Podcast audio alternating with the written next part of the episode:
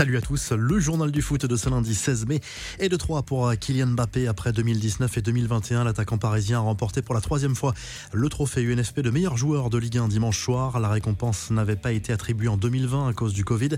En fin de contrat avec le PSG le 30 juin prochain, le champion du monde a bien évidemment été assailli de questions sur son avenir. Pas de décision finale, mais Mbappé a reconnu que son choix était quasiment fait et qu'il le dévoilerait bien avant le prochain rassemblement de l'équipe de France pour la Ligue des Nations le 28 mai prochain. J'ai fait cette erreur il y a trois ans de m'accaparer la cérémonie. Je veux participer à la cérémonie, pas chercher la gloire. On sera très rapidement, c'est quasiment terminé, à lâcher le buteur parisien. Mbappé est arrivé au Qatar ce lundi matin pour le ministère du PSG et rentrera en France dans la soirée avec le reste du groupe. Un coup d'œil sur les autres récompenses de la soirée. Voici l'équipe type de la Ligue 1. Donnarumma dans les buts, Jonathan Klaus, Marquinhos, William Saliba et Nuno Mendes en défense, Seko Fofana, Aurélien Chouameni et Dimitri Payet au milieu, Martin Terrier, Wissam Ben et Kylian Mbappé en attaque. Pas de Messi ni de Neymar dans ce 11 idéal de la saison, mais c'est logique.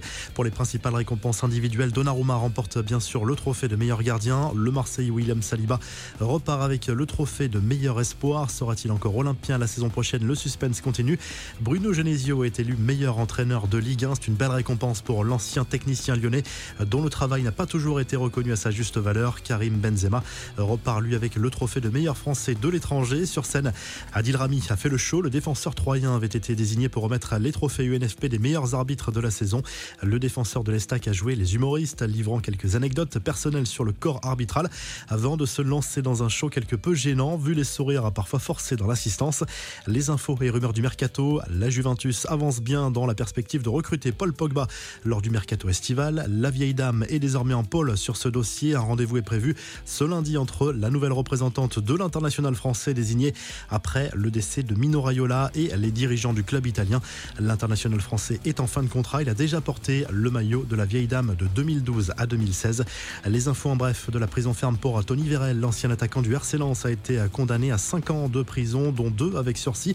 Ses frères ont également été condamnés. Il avait été jugé fin mars pour une fusillade survenue en 2011 à la sortie d'une discothèque près de Nancy qui avait blessé les vigiles de l'établissement.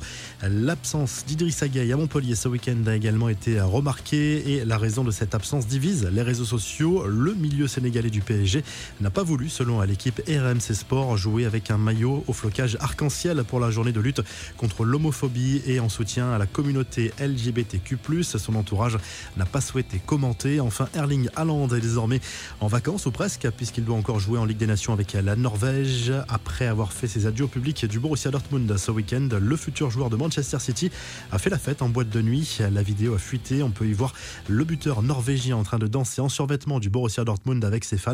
Son attitude et sa danse insolite ont fait beaucoup parler sur les réseaux sociaux.